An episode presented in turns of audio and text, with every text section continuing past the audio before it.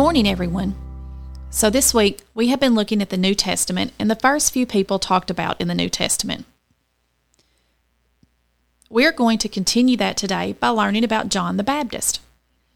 Now, if you remember from Tuesday, we talked about a couple named Zechariah and Elizabeth and how God told them they were going to have a baby.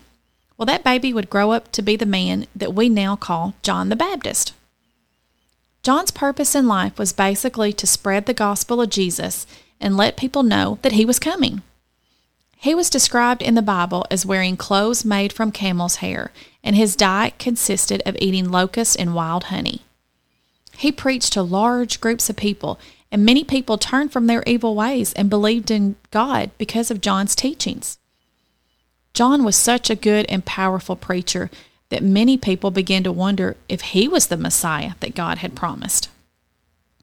But John quickly answers them in Luke chapter 3, verses 15 and 16. It says, The people were waiting expectantly and were all wondering in their hearts if John might possibly be the Messiah. John answered them all, I baptize you with water, but one who is more powerful than I will come the straps of whose sandals I am not worthy to untie. He will baptize you with the Holy Spirit and fire.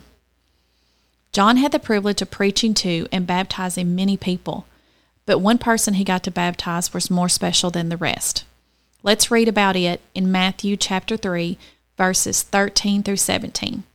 It says, Then Jesus came from Galilee to the Jordan to be baptized by John. But John tried to deter him, saying, I need to be baptized by you, and do you come to me? Jesus replied, Let it be so now. It is proper for us to do this to fulfill all righteousness. Then John consented. As soon as Jesus was baptized, he went up out of the water. At that moment, heaven was opened, and he saw the Spirit of God descending like a dove and alighting on him. And a voice from heaven said, This is my Son, whom I love. With him, I am well pleased. Wow. So John actually had the honor of baptizing Jesus, who had never sinned. And after it was done, they heard God the Father speak from heaven. That must have been a crazy experience.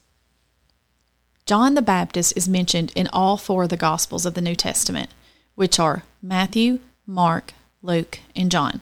So if you and your family want to read more about John, I encourage you to look him up in all of these books of the Bible. Do you think you could only eat locusts and wild honey to survive?